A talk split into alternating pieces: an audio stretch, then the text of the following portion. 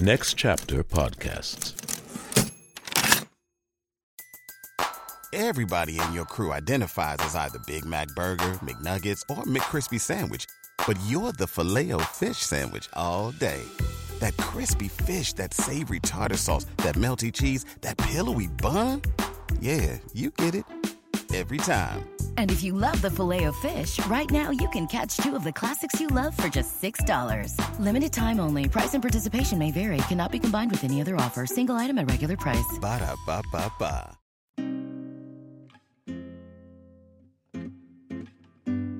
Hi, I'm Michael Goodfriend, executive producer of the Play On podcast series. Mia Katigbak is the artistic producing director and co founder of the award winning New York based National Asian American Theater Company, also known as NATCO. In New York, Mia has acting credits with LCT3, New York Theater Workshop, New Jersey's Transport Group, lots and lots of others. She's worked regionally at Yale Repertory Theater at Long Wharf, Theater Works in Hartford, lots and lots of places, Actors Theater of Louisville. I won't go on. She's done a ton of television, including How to Get Away with Murder on ABC, The Sinner on USA, Chicago PD on NBC, and more. Her film credits include I Smile Back, Clutter, and Slow Jam King. She's a TCG Fox Foundation resident actor fellow for distinguished achievement. And her many recognitions include a Drama Desk Special Award, an Otto Castillo Award for Political Theater, a New York Independent Theater Award for Artistic Achievement, an Obie for her performance in Natco's Awake and Sing. She was also the founding director of the Consortium of Asian American Theater and Artists, CAATA, serving as president of its first board. And Mia also plays the nurse and the prince in our Play On podcast series, Romeo and Juliet. She is here with me now, today, and I'm so excited to talk to her. Mia, welcome to the Play On podcast bonus content series for Romeo and Juliet. Thank you. Good morning. Mia, okay, you've had a long history with this particular production. Can you tell us how it ended up in your world and then how you were instrumental in bringing it to our world? Um, I had been involved with the Play On project since I think I actually think I was in one of the first readings of the translations. I did Cymbeline, and I thought, oh, this is a very interesting thing. They're translating Shakespeare, whatever that means. And as I got to know what it was they were doing, I got very, very intrigued and enamored of some of the plays that we were doing. And then I think Romeo and Juliet was probably the last one that I read leading up to that festival that they finally had in 2019, where they did all, the whole canon and um, at CSC. And when I did the first reading of the play, I thought, oh my God, this is amazing. This is wonderful. I want it. And mm. um, so when we were um, starting to rehearse for the festival, I kind of grabbed Hansol because I didn't want anybody else to get the play. and I said, I would really like to do this, but um, we, if NATCO were to do it, um, it would be an all Asian American cast because the reading that we did was was not all Asian American, um, and I, I, I didn't know whether that was how she envisioned the production to be. Um, so when I said all Asian American, she kind of stopped and she went, okay. then, um, yeah, and you're talking about Hansol Jung, uh, yeah, the translator yes, uh, of yes. this this iteration of Romeo and Juliet. Yeah. Yes. Um, and then, okay, so I immediately got in touch with her agent, kind of saying, I want, you know, uh-huh. I want um, first dibs and I want uh, an option to do it. And as it so happened, one of the folks in the festival was John Dias, who was at the time the artistic director of Two River Theater in New Jersey, where I had worked before. And I'd known John for a bit, and he was directing Cymbeline, the other play that I got enamored with, with Play On, which NATCO will do.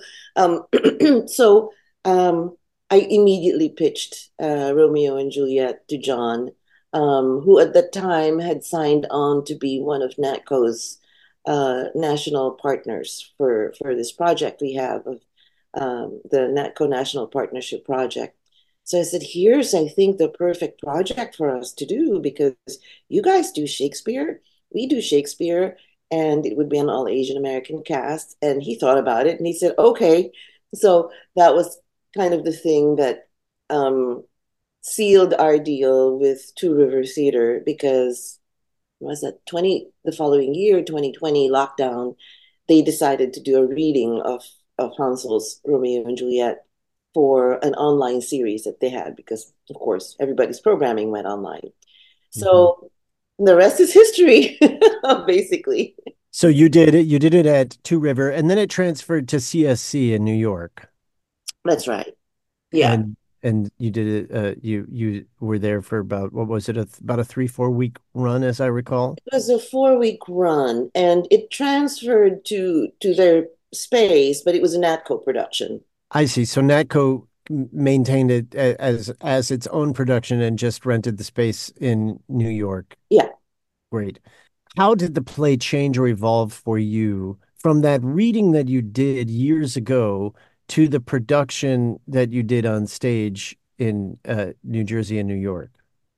Um, when Dustin and Hansol began working on it, I think Hansol had always envisioned music to be a, a very integral part of the play. And of course, I, you know, like alarm bells started to ring in my head, like a, a, a musical. Oh my God, that's a lot more um, involved.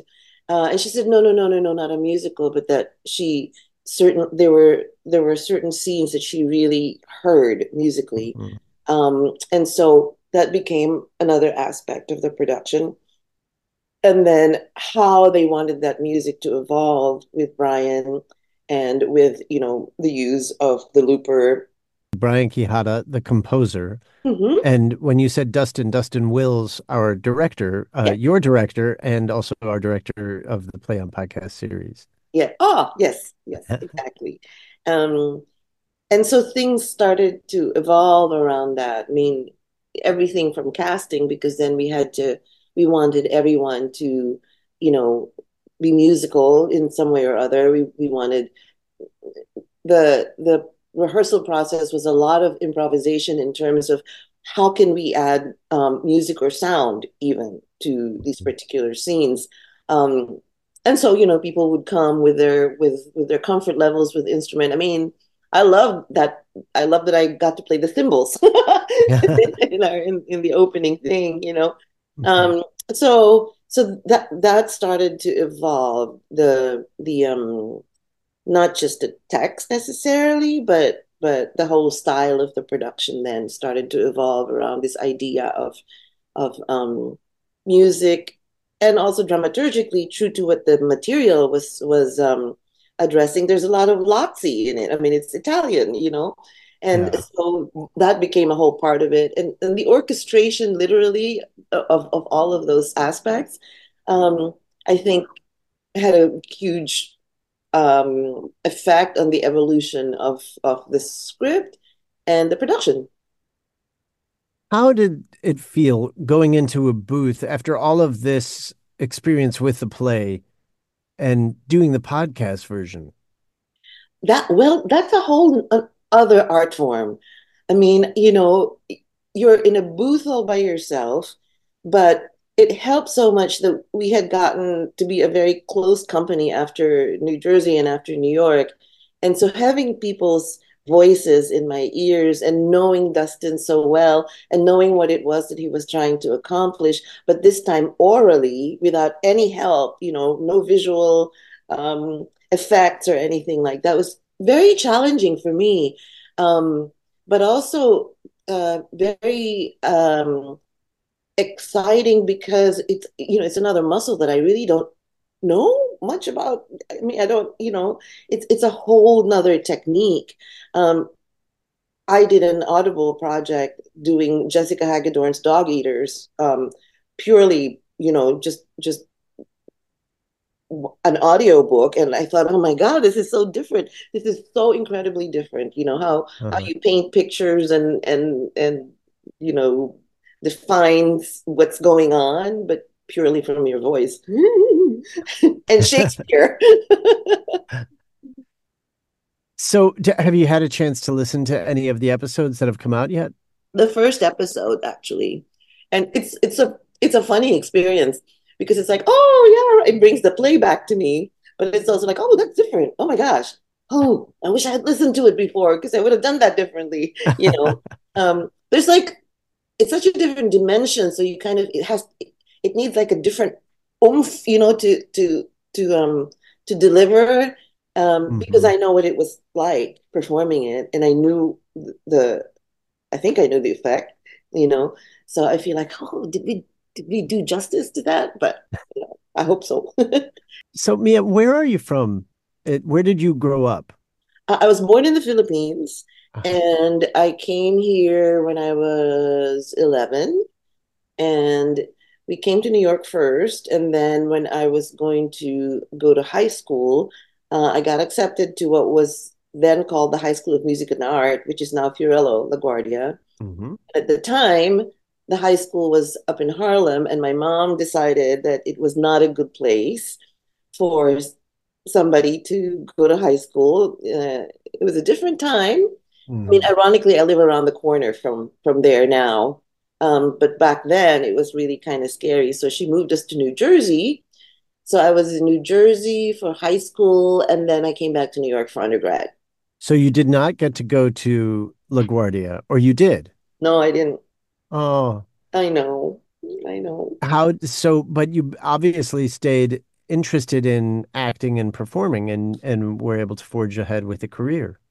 Yeah, I mean, I actually thought the reason I went, I applied to LaGuardia is I wanted to be a musician. Um, I played the piano and I got accepted. And even in undergrad, I thought maybe I wanted to be a conductor. Hmm. And um, the reality, especially back then, was for women to become conductors and an Asian American woman to become a conductor. Not that it was any easier in the theater, but Mhm. um, the theater was also actually always there for me growing up. So You started to audition for plays in high school, in college. When mm-hmm. did you really start to make that transition? college, really. I mean, I mean, actually, I think my first production was when I was in the second grade. Because I talked some of my, you know, all Catholics girls' school, and I talked some of my classmates into dramatizing a scene from a story that we were reading. And I remember thinking, oh my God, how am I going to do this? And, you know, I asked one of the um, students, one of my classmates who I knew was really, really good drawing stuff. I said, can you draw a kitchen on the blackboard? And she said, sure. And I went, oh, that was easy. And then I asked somebody else, can you do this scene with me? Sure. Oh, that was easy. that was probably the easiest production I had. that was it. And when you began to work professionally, do, would you remember what your first professional job was? It was called The Legend of Wu Chang. It was at La Mama with Pan Asian Rep. And I was just out of undergrad. And it led to uh, you then establishing yourself as an actor in New York, or did you go to the West Coast? There was a long route. I mean, it was Mhm. actually very lucky that Pan, Pan Asian had had actually just um, began at the same time. And I remember, you know, back in the day when you had to look at to read backstage for auditions and stuff, and I I read that they were doing this open call, and I was too late. I didn't I didn't make the audition, so I wrote Tisa Tisa Chang, who's the artistic director and founder of Pan Asian. I wrote her a letter saying you know, I just graduated. I'm very interested. And um, if there's another opportunity, please let me know. And she got in touch and she said, Oh, yeah, we're going to see other people. And so I went and I auditioned. And it was really good because they were kind of the only game in town in terms of Asian Americans. Mhm. And so I I did like five more productions for them in the subsequent years, Hmm. which was really, really, if not more, which is really, really helpful, you know, in terms of just the and having gotten started at La Mama, you know, this kind of historic place, and meeting meeting so many of my colleagues and people who have remained very very close friends since then was was wonderful. so where did Natco fit in your trajectory here? How at, at what point did you you you found this group? How did that come into being? Well, I thought I was auditioning for roles in the Western classic canon. And the usual response back in the day was, oh, you're very good, but we can't, um, we don't know where to put you because, mm-hmm. you know, three sisters, you're supposed to be Russian. And I thought, yeah. so this began like, you know, wheels in my brain started to turn about about this and the frustration because, you know, those classic works were being done all over the world, and yet here in the US, which is supposed to be the cradle of diversity, um, I couldn't believe that people couldn't imagine that somebody who looked like you and me, for instance, couldn't be biological siblings. Right. Never mind having to be on the nose and accurate about that stuff. It was actually real. I mean, you know, from my own. So I kept doing, I, I kept attending class just to make sure that I kept up with my craft. And then I met this other Asian American actor who came to see something I was doing at Pan Asian, actually. And he said, I have an idea. How about um, founding a theater company? And I said, Are you crazy? No way. That's too hard because yeah. Tisa had asked me to assist assistant to be assistant producer in one of her shows. Mm-hmm. And I just thought, oh my God, this is so much work, you know? um, and it took Richard Ang, who is the co-founder of NATCO, it took him like two years to convince me to do it. And finally I kind of said, not kind of said, I said, um, uh, okay, fine. Uh, I'll I'll uh, co-found a company if we do European and American classics without having to set them in an Asian context. Mm. Um, and so he said, "Oh, haha, yeah, I was thinking actually of American classics, you know." Um, so that's that was the beginning of NATCO, basically. And what? Uh, how long ago was that now? Thirty-three years ago. Wow and you've kept a hand in obviously ever since. Yeah i mean it was only me for the longest time. You know it's it wasn't even a mom and pop operation. It was just single mom. Wow. And yeah. did it turn out to be as much work as you feared it would be or did you find the work rewarding ultimately both. It was a lot of work and very very rewarding but we stayed very small. So mm-hmm. we weathered a lot of the financial turbulence you know that the 2008 when that happened, the pandemic when that happened, because you know I always used to say NATCO's just me, and you know the overhead's really small, and we did two productions per year because that's what equity required for us to remain, um, to be able to use equity actors essentially, mm-hmm. and. um, you were able to did did the actors work on uh did they do waiver or were you able to pay them yeah. I mean, it was kind of sad back then, but it was, you know, it was showcase code. Right. So, and as we, I mean, I think back on it, and I remember our Othello. Um, I think I paid the, oh, it was ridiculous. That was 2000? Was that 2000? Must have been 2000. We paid the actors like $250 or something. But the thing was, it was a cast of 11 or 12 Asian American actors, they were all like, yeah, because we don't get to do this stuff. Right. You know, I mean, I, I remember Joel de la Fuente, who played our Iago, was just like, when am I going to be able to do Iago? Yeah, but so, then we worked our way up and now we're on off Broadway contracts. Amazing. And how many productions has Natco done? All in all, and at least yeah. because we always do one a year. So maybe we're up to 40. Amazing. Yeah. Yeah. And do you have a plan for what's next for NATCO, or is it something that you just kind of breathe life into as the project comes up? Well, we have a new initiative that was brewing in my head when we hit our 25th anniversary, and I started to talk to other theaters in New York about how to celebrate that milestone for us. And I thought, oh, what if I ask, you know, several theaters to host a production that we would be bringing back from our history? And so many people were interested, but the timing and the economics weren't working. Um, and then uh, the public theater actually said, "Huh, we might be interested in doing all three because you know we have we have three um, initiatives. We have uh, Asian Americans doing the Western and American classical canon, and then adaptations of these classics by Asian American playwrights, and then plays written by non Asian Americans, not for Asian Americans, but being world premiered by Asian Americans. So I thought we have samples of all three, and the public was like, "We're interested." And then we talked and talked and talked, and it's you know it's crazy the scheduling over there. And they decided to, they said we'll do Awake and Sing, which was our um, American classic entry. But that whole process made me think about partnerships, and I thought, hmm, what would happen if we did this, and not a co-production, um, but but an honest to God partnership. And so I thought, let's take it on the road. It's called National Asian American Theater Company. Let's partner with other regional theaters. So now we have one, two, three, four, five partners.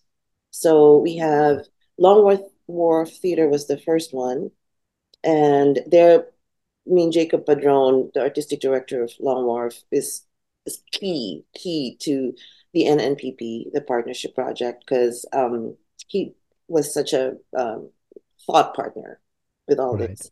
Because um, he's got the Sol Project, which he did with uh, Latine uh, playwrights. Right. And so it was Long Wharf Theater, Soho Rep, and then two uh, Theater Squared in Arkansas has just signed on. Uh, People's Light in Pennsylvania is a partner, and we're going to be going to Oregon to talk to Portland Center Stage to solidify. We hope it will be like a you know complete complete that partnership. Right. So geographically, what we're trying to do is get these larger, predominantly white institutions to essentially do NATCO's mission. uh-huh. because we're so teeny, teeny, teeny, but if we can convince them that this is not a one-off, that it's not it's not a co-production where they get to check off a box and we've done exactly. our duty with Asian Americans, but you know how do we actually get the leaders of these institutions to to make it part of their um, programming in perpetuity essentially that that this is a good thing to do um, on a on a very organic level you know so that's that's the plan is there any interest in your mind at this point in having a permanent space no why is that? Real estate? Oh, Gewalt. I mean, New York, number one, it's so expensive. Mm-hmm. And then what happens is that you become a landlord. I mean, you know, to offset your costs. Right. I, I, mean, I thought about this when NATCO was maybe like 10 years old, 10, 12 years old. And I thought, what if three or four Asian American theater companies got together and ran a space? And, you know, if it was three companies, we have six six productions already if we're mm-hmm. all doing two productions each and then i started looking at spaces with um, jorge ortoll who was then the executive director of ma-yi theater and we had pitched it to pan asian and there was another theater company at the time imua um, and all you know all everybody was interested but when we started looking at spaces and and really crunching numbers and figuring out what was entailed i thought it's hard enough to do it without a permanent space, you know. So right. And I'm not Ellen Stewart. She's brilliant. She can buy a building for a dollar. Tell us who Ellen Stewart is, just so Ellen we. Stewart founded. La, she was La Mama essentially, right. and didn't come from a theater background, but was so energized by what was going on in the Lower East Side, especially, and um, and I believe her one, two, three, four buildings um, she got from the city. It was like, you know, the sweat equity stuff. Right. So I think she bought La Mama proper for a song and started to renovate it and started to present stuff there.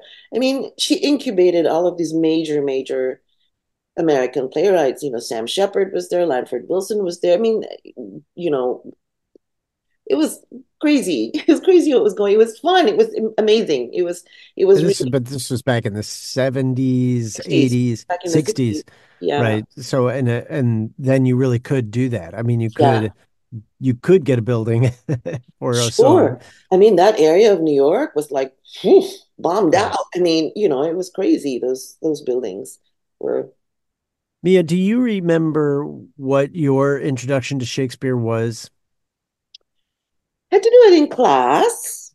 hmm Um, well, I took a Shakespeare class when I was still in undergrad, and I was very fortunate because the gentleman who was teaching it, who became my mentor, made it so. Because you know, I mean, I was a pianist, and and I took dance in undergrad, and and, and there are there's a pedagogy. You know, there's there in music you play scales, and dance you have the bar. In acting at the time, I thought you know, it's just my feelings. and I know I have to be heard and I know I have you know, I have to move, but there's there wasn't at that time for me anyway, any kind of pedagogy. But this gentleman broke it down to this is how you would approach a script. And he started us on the sonnets. So that was that was kind of tough. Um, and I remember he said you apply the same principles, you know, the the very for real Stanislavskian thing about who you who are you, where are you, what do you want, how are you going to get it, who are you talking to, you know. Mm-hmm. So just to get those basic things and apply it to a sonnet was amazing for me. And then after gleaning whatever it was that we had to do with a sonnet, and then moving on to a scene. So I think a monologue from a scene in Shakespeare before you do a, an actual scene with somebody else. And I recall my two audition pieces from Shakespeare was Lady Percy in Henry IV, and I can still recite some of it, believe it or not, sometimes. Oh, And, go uh, ahead. Let's hear it. Oh boy. Oh, yet for God's sake, go not to these wars. The time was, Father, when you broke your word, when you were more endeared to it than now, when your own son, when my heart's, no, that's later on, through many a northward glance to see his father bring up his powers, but he did long in vain. Who then persuaded you to stay at home? There were two honors lost, yours and your son's. For yours, God of heaven, brighten it. For his, it stuck upon him as the sun in the gray vault of heaven, and by his light did all of England move to do brave acts. He had no legs that followed not his gait. And I know the sense of it in his speech, which um, anyway, anyway, that Percy was the model, even though he had his imperfections. And I love, love, Yeah. love that monologue. And my other monologue was Juliet, Gallop Ha. of Face, you know. So learning the craft through Shakespeare was essentially my training. Join Play On Premium to get merch like t shirts, hoodies, and coffee mugs, ad free episodes, and bonus content video featuring interviews with the actors, producers, playwrights, and directors who brought it all to life. Go to ncpodcasts.com and subscribe to Play On Premium to support the art and the artists. So that those two pieces became your audition pieces. Yeah, For any- stuff. Yeah. Any classic play that eh, any Shakespeare play that you auditioned for. Yeah. Well, and you know, back in the day, The word. The JCPenney Friends and Family Sale is back. And this week, we're passing the savings on to you. Use your extra 30% off coupon to prep your home and style your family for Easter. That's extra savings on top of our great low prices. Plus, share your coupon with everyone you know and love. It's always better when we save together. JCPenney. Make everybody count. Offer valid 311 through 317. Exclusions apply. See store or jcp.com for details. Day when you were supposed to show up with like a series in a comic classic and a series in a comic um, contemporary. Mm-hmm. So, and I, I kind of, I think my contemporary was Amanda from Glass Menagerie, and everybody looked at me like, "You're 24 years old. What are you doing doing Amanda?" and I said, "I think I was born a character actor." yeah, and then I think I convinced folks to uh, to um, my comic was uh, Shopping Million, and they're like, "I like contemporary," and I said, oh, "Classic contemporary." So you just recently returned from London. Yeah. Can yeah. you tell us what you were there for? Um, we did Annie Baker's um, Infinite Life, and it was a co-production between Atlantic Theatre and the National Theatre in London. So we did a run here, and it was her, it, this is her latest play. Um, so we did it at the Atlantic. Um, huge success. It was wonderful. It's an amazing play. I love this play. And we had like three weeks in between, and then we went to London, rehearsed it for four or five days, went to tech, and then started performing. And so we were there from November 5 through January 14th. So it was kind of a long run. And it, I mean, you know, it's just like such a gift to be able to perform at the National uh, people were asking, "Oh, have you ever worked in London?" No, this is my first time at the National. so, yeah, yeah, it was it was a great experience, and you know, especially with this play. What was it like as an American actor being at the National in London? How how what are the similarities and differences for a professional actor in these two cities? well, the practical ones, for instance, the person that they call the stage manager doesn't behave like what we think of as a stage manager. For me, it's like, oh, she's more like a company manager, but she's there for all of the rehearsals. She kind of fields, you know, all the needs of the actors. And the, what do they call her? I think she's called a deputy stage manager who was on book during rehearsal. It was actually the person who was calling the show. So you're like, huh? so, you know, so so there are those practicalities. Um, because the National is such a huge theater, so all of the dressing rooms, that legendary, you know, the dressing rooms on three floors overlooking the the courtyard essentially.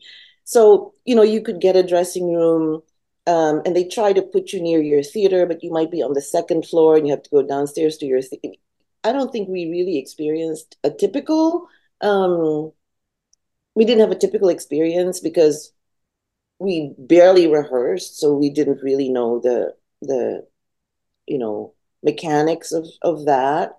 We all showed up still off book, and I think James Macdonald, who directed the production, was was kind of relieved that we were still off book, and he kind of relaxed a little bit. We mm-hmm. remembered most of our blocking, and they wanted to change stuff anyway.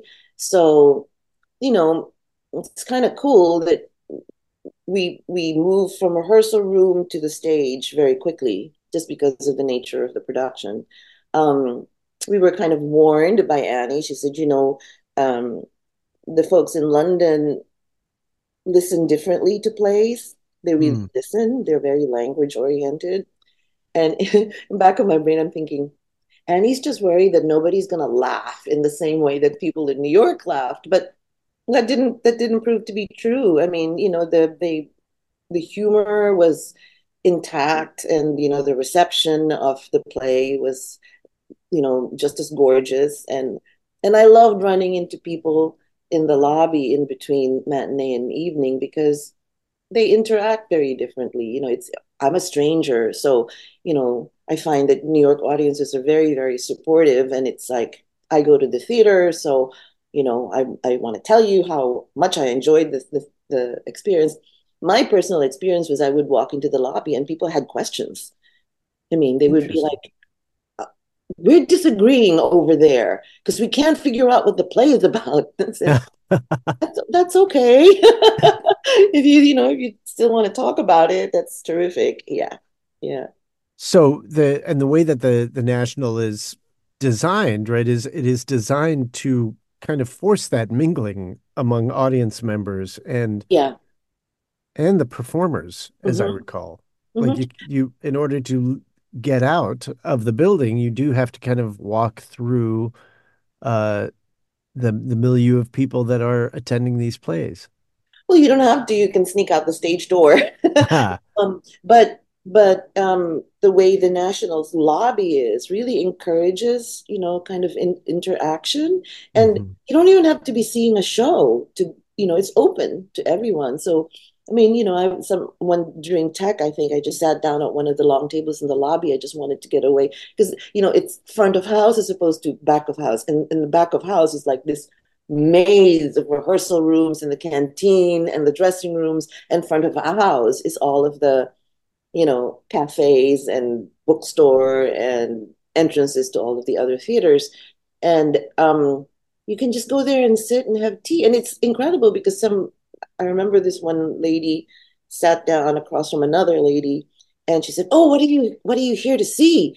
And she said, Oh, nothing. I'm just, I just had an extra hour and I thought I'd have some coffee here. What are you here to see? And then before you know it, oh, huh, that sounds interesting. Maybe I'll come see it. So it's it's like such a great networking thing.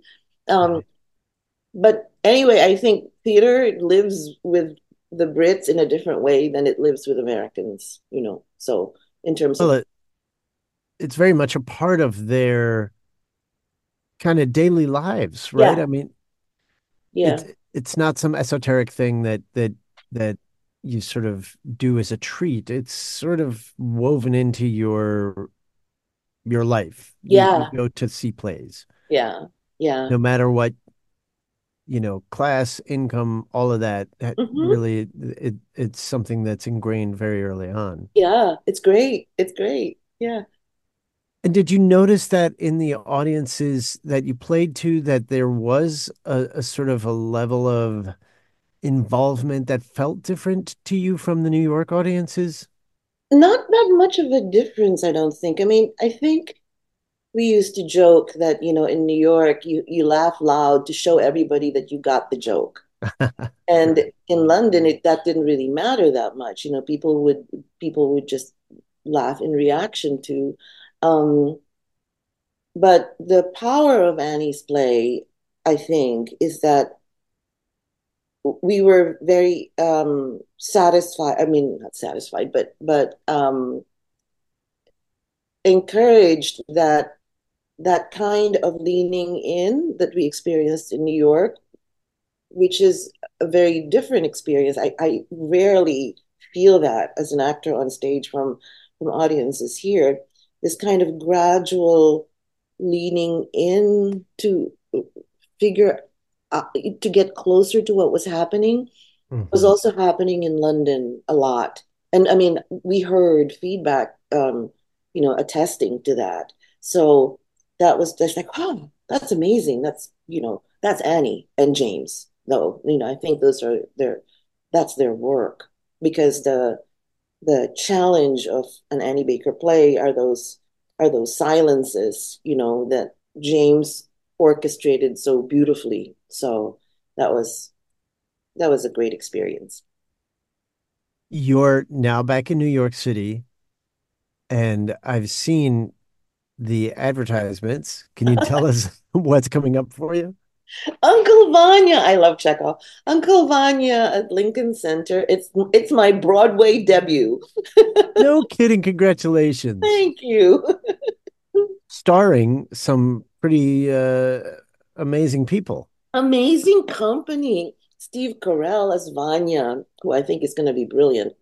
Yeah. And um, Alfred Molina as the professor, Alison Pill as Masha, I believe, um, Anika Noni Rose as Yelena, Jayne Houdyshell as Mama.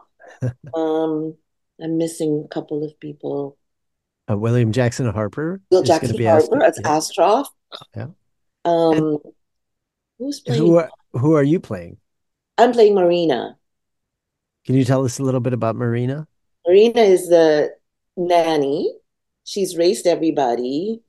Uh, I think she feels I haven't discussed this with my director yet, so I'm not sure that this is accurate representation. It's just you know, it's it's the stuff that I've been like pulling around my head. I'm like, I actually want to be the mistress of this house, but I can't be.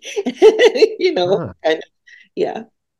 Well, and you Chekhov lends itself himself. Speaking of writers, Annie Baker and silences and Chekhov and subtext, right? Chekhov uh-huh. was the the sort of the the master, the first great master of writing subtext and having a story for your character that's extra textual, right? That's not that's actually not spoken, but mm-hmm. that's really plays into the character's motivations. I think even if that's not the purpose of the playwright, I feel like it's how I like to work. I always want to make up subtext, and then if it's not, and it it doesn't even necessarily have to agree with what everybody else is doing on stage, you know, right. as long as I'm not ruining the play. Um, so. But it makes but, it makes a character so much more interesting and multidimensional.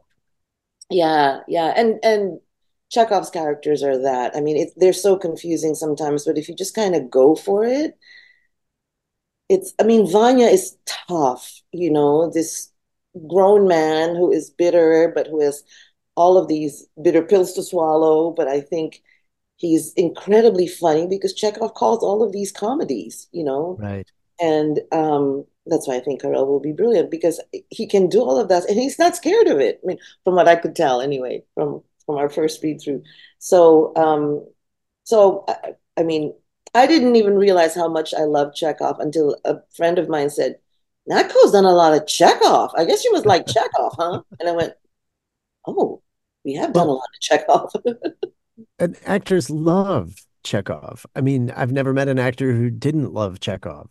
Yeah, but they shouldn't always do him weepy. Everybody does it like, oh, we're Russian and we're deep. You know, some of sometimes they're silly people, and that's kind of where the comedy and where the where the heart comes from. You know? Well, yeah, Chekhov really saw the the hilarity in all of our pathos, right? Yeah. Our yeah. feeling sorry for ourselves and and taking yeah. ourselves so seriously. Yeah. Do you think that there's subtext in Shakespeare? oh yeah, the nurse. You know, right. I mean, she's a bod, right? So everybody, you know, to, to just do the body stuff because she's so entertaining and you know, but for me, what my subtext was always, and I, you know, I always assume that my characters are really smart, unless they're not.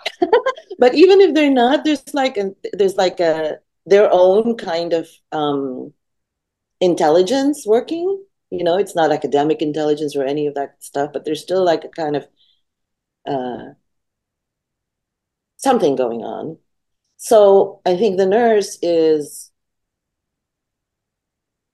lady capulet is such a shitty mom mm-hmm.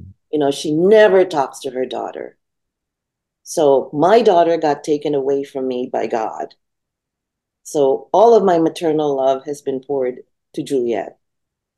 So I oh, I I wondered, in fact, um, I asked Dustin and and and Hansol uh, that I think the nurse and Sir Capulet may have had a thing hmm. um, because you know he's the only one who calls me by my name. So, so you know what is that dynamic, especially when he starts um, railing on Juliet. and then that scene, the subtext is, oh my God, he's going to hit her again. Is this not, is this the first time he's showing the possibility of physical violence? So all of that stuff has to kind of play in somewhere there. And I think it informs the comedy anyway, you know. So that whole, that whole scene where, oh, I remember when she was just, you know, when I, I weaned her, blah, blah, blah, all of that stuff. I think there's so many opportunities to like dig. Those are digs to Lady Capulet. It's like, oh, yeah, I weaned your daughter. Oh, you weren't here. Sorry. You know, that kind of stuff. Like you, you know, you didn't even care enough for your daughter to there are all those opportunities and and i think as long as that's happening also at the same time that there's this you know funny body stuff happening could be interesting. so you've mentioned that you wanted to have Asian Asian representation in plays that are that had been uh, really traditionally just only cast with white people or you know that that um I'm you put it much more eloquently than I but that you know uh um that roles and uh plays not be so uh race specific yeah and mm-hmm. that that that there be inclusivity in casting i'm curious to know if you feel that in a cast, uh, say a, a, a all Asian American cast, is there a different sort of feel to the story of Romeo and Juliet? Do you know what I mean? So like with with Romeo and Juliet being played by all Asian Americans, I mean, obviously, there's there's uh, uh, going to see the play, an audience, you know, recognizes immediately. Okay, everybody's Asian American or Asian of Asian origin in this play. Do you, as a performer, feel a difference in the way that the work is created? Does that make sense? When yeah, working with does. all yeah. Maybe a, a, more radical example would be our Awake and Sing, actually, because the cultural difference is, to the naked eye, maybe a lot more um, obvious. So you walk in, and this supposedly Russian Jewish American family, um, I mean, Clifford Odets, you know, but the, the family around the table are all Asian American. Um, what does that do to an audience? Us performers, because this is not closed mandate, we just do the play. We don't, you know, we don't worry about the fact that the audience is going to be seeing Asian American faces because that's kind of the point. Um, so, you know, we we do our best to get a creative team together, the best actors together. We do our we do resp- these things responsibly because the director is Jewish American, and he said, you know, every time we would say something when we were just hearing the play for the first time. And i said oh my god i don't want to i don't want a caricature of a jewish of a jewish woman you know um who's uh first generation not even is she first generation bessie? In any case he said we'll give you a coach you know dialect coach. Great because our director was very good. He said there are actually three kinds of english happening in the play. There's the immigrant so it's very inflected with Russian.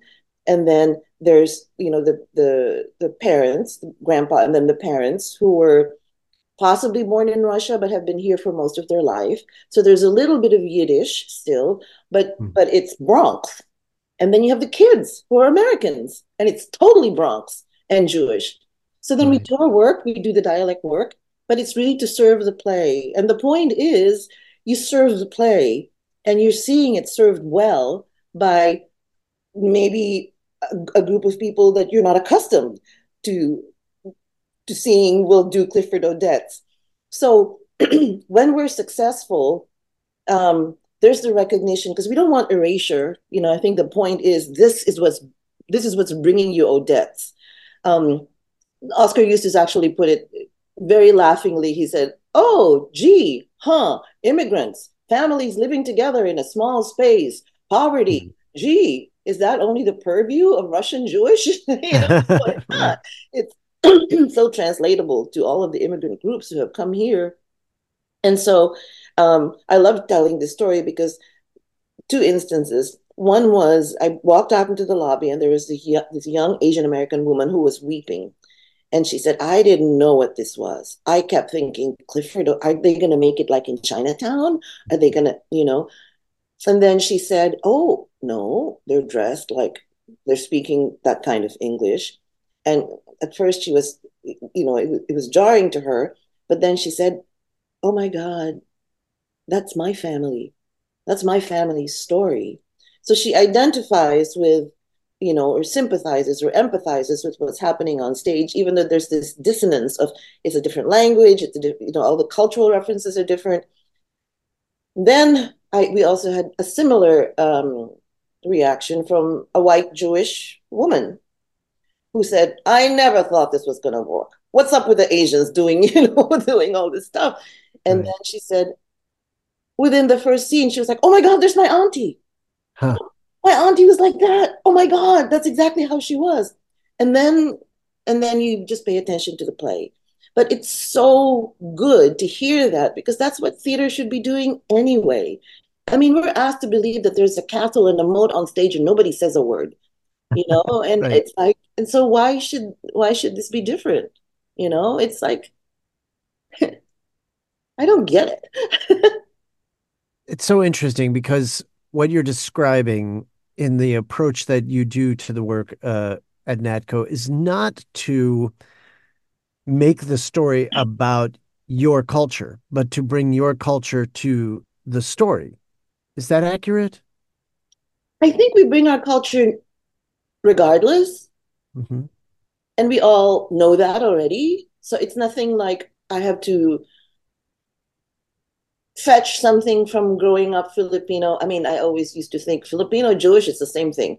you know, if you really if you really think about how many of our um, cultural artifacts, if you want to call them that, are there's so much that's um, shared, you know, and I feel like it wasn't a reach for. A, I mean, I, I I'll never forget one of our actors kind of laughing out loud after we had done a scene, and he was just like, "Sounds like Sri Lankan families," you know. Mm. So these things become recognizable, especially with good plays, because they're like Shakespeare and Chekhov and Odets, because they're talking about um, human beings interacting under under circumstances that I, I think we choose these kinds of plays because they're recognizable by so many people around the world, even you know, even as remote as Mongolia or something like that. There are family dynamics that I think we all share to some degree or other. So we can't help but bring our backgrounds to it because, you know, if I'm having a scene with my daughter who I think is pregnant, I mean, I'm just reacting in a way I think Bessie would be reacting, but of course it's informed by, you know, if, if anything like that has happened to our family, but there's no, there's no, there's no um, mandate to bring what it is from your Taiwanese family to this play. Bring what you have as a good actor to this play. Like, do your research, you know, know what's happening between these people, and let's start from there, you know. Right. I'm curious too. So, NATCO is a, a Asian American theater company. That that word, that adjective, Asian American, is so huge, right? Because I mean, what is Asian? It's it's immense, right? It's like Latino. What is Latino? Is is everything? Yeah. I mean, uh, you know, how do you define it or encapsulate it for the theater company?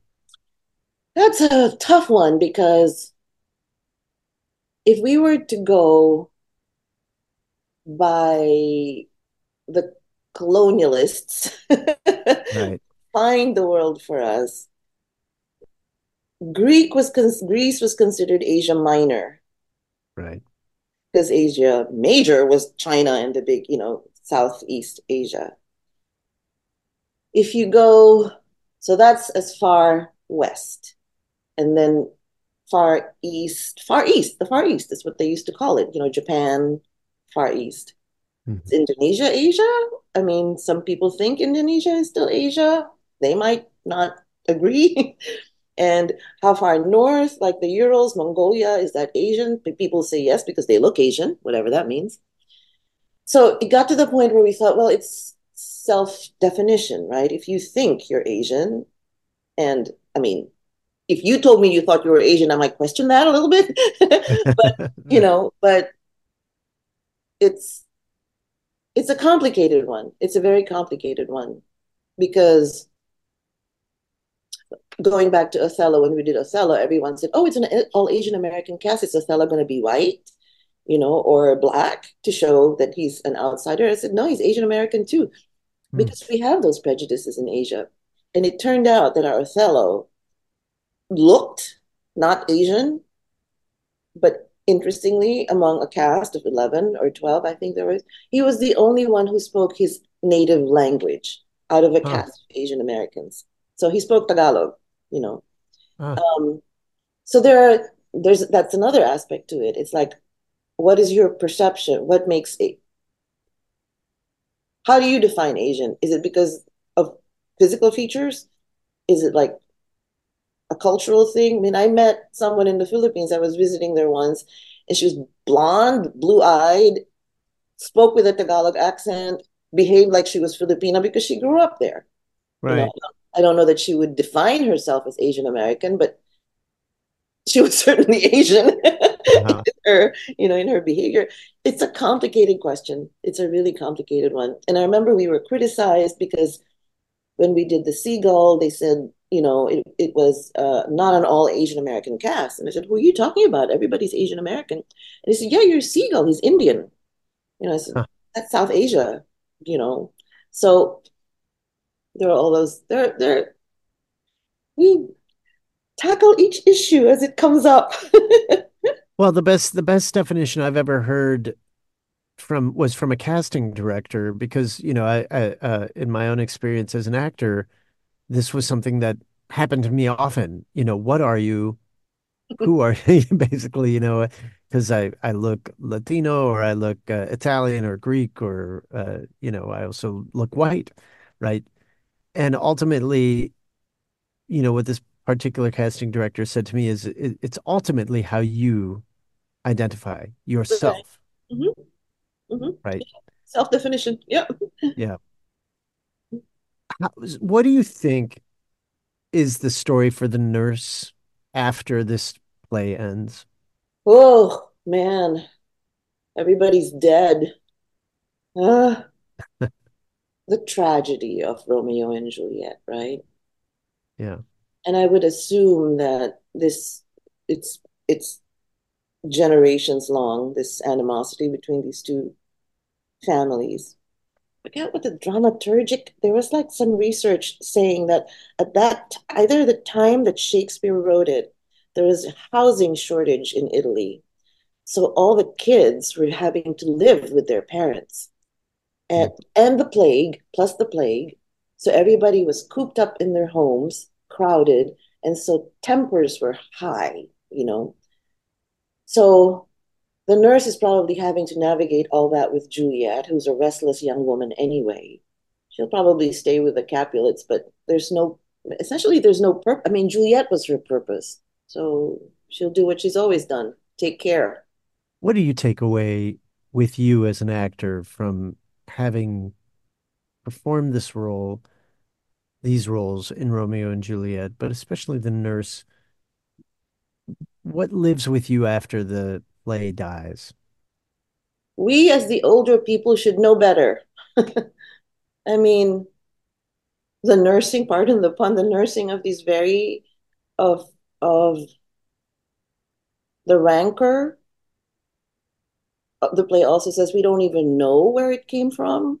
We don't even know why we hate each other so much. And yet, the the passing down through generations of this kind of hatred, I mean, it's that strong, it's hatred, um, is is um, inexplicable. And here we are, centuries later, still kind of going through the same thing. You know, you lose track of what it is that caused the the animosity to begin with, and yet and yet it's inherited somehow. It's just like we don't like them because we've never liked them. Just because Right. you're gonna bomb your your villages just because. You know, so it lives still now. And you know, you look at these plays and it's just what what's wrong with us? Yeah. Yeah. What gives you hope? Theater. No, I mean, I feel like you know, at least, um, at least, I mean, I do have purpose. You know, it's it's. I'm thankful that there's NATCO because every time the pandemic actually kind of fine tuned this idea of mine to partner with other theater companies. You know, at that mm-hmm. point, we could just Zoom with each other and just talk about what do you think? What do you think? You know, would you want to do this? And the the very hard work of um, don't stop using us to get more money.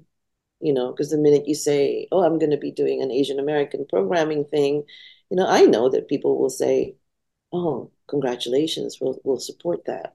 So the hope that it's possible to change people's minds. Do you know what's next for NATCO? Yeah, we're doing this. Um, we co commissioned with Long Wharf Theater, who's one of our partners, this play called Isabel by a very young playwright whose name is Ruth Tang. And we're going to be producing it in June of this year. And it's about it's so difficult to, to explain it. It's it's a fantastical play about gender identity. It's deft but incisive and it's so deep but you don't know that it's deep it's it's just it's it's hard to explain their work you have to see it and we are we've started working on um, Andrea Thome's Cymbeline, the play oh, wonderful. on Cymbeline. Yeah, yeah. Another play on translation. play on translation. Yeah, yeah.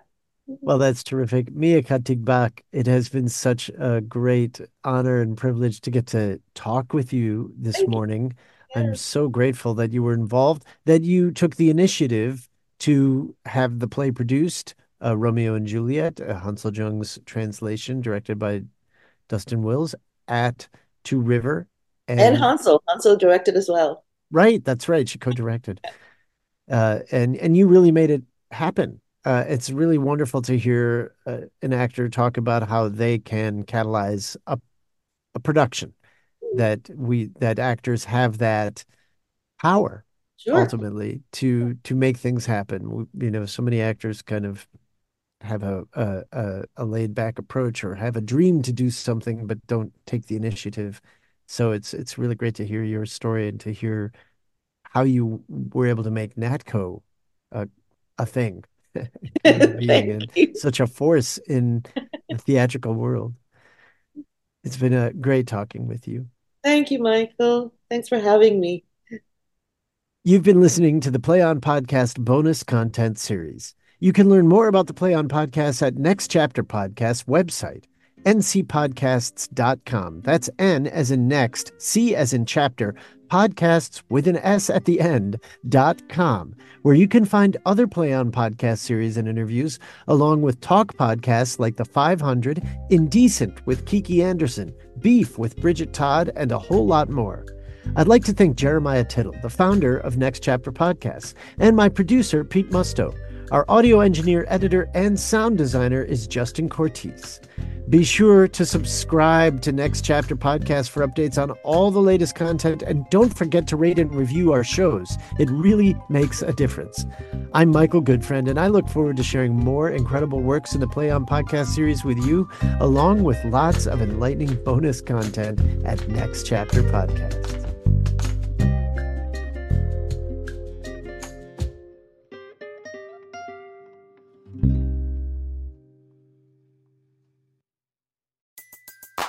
Everybody in your crew identifies as either Big Mac Burger, McNuggets, or McCrispy Sandwich.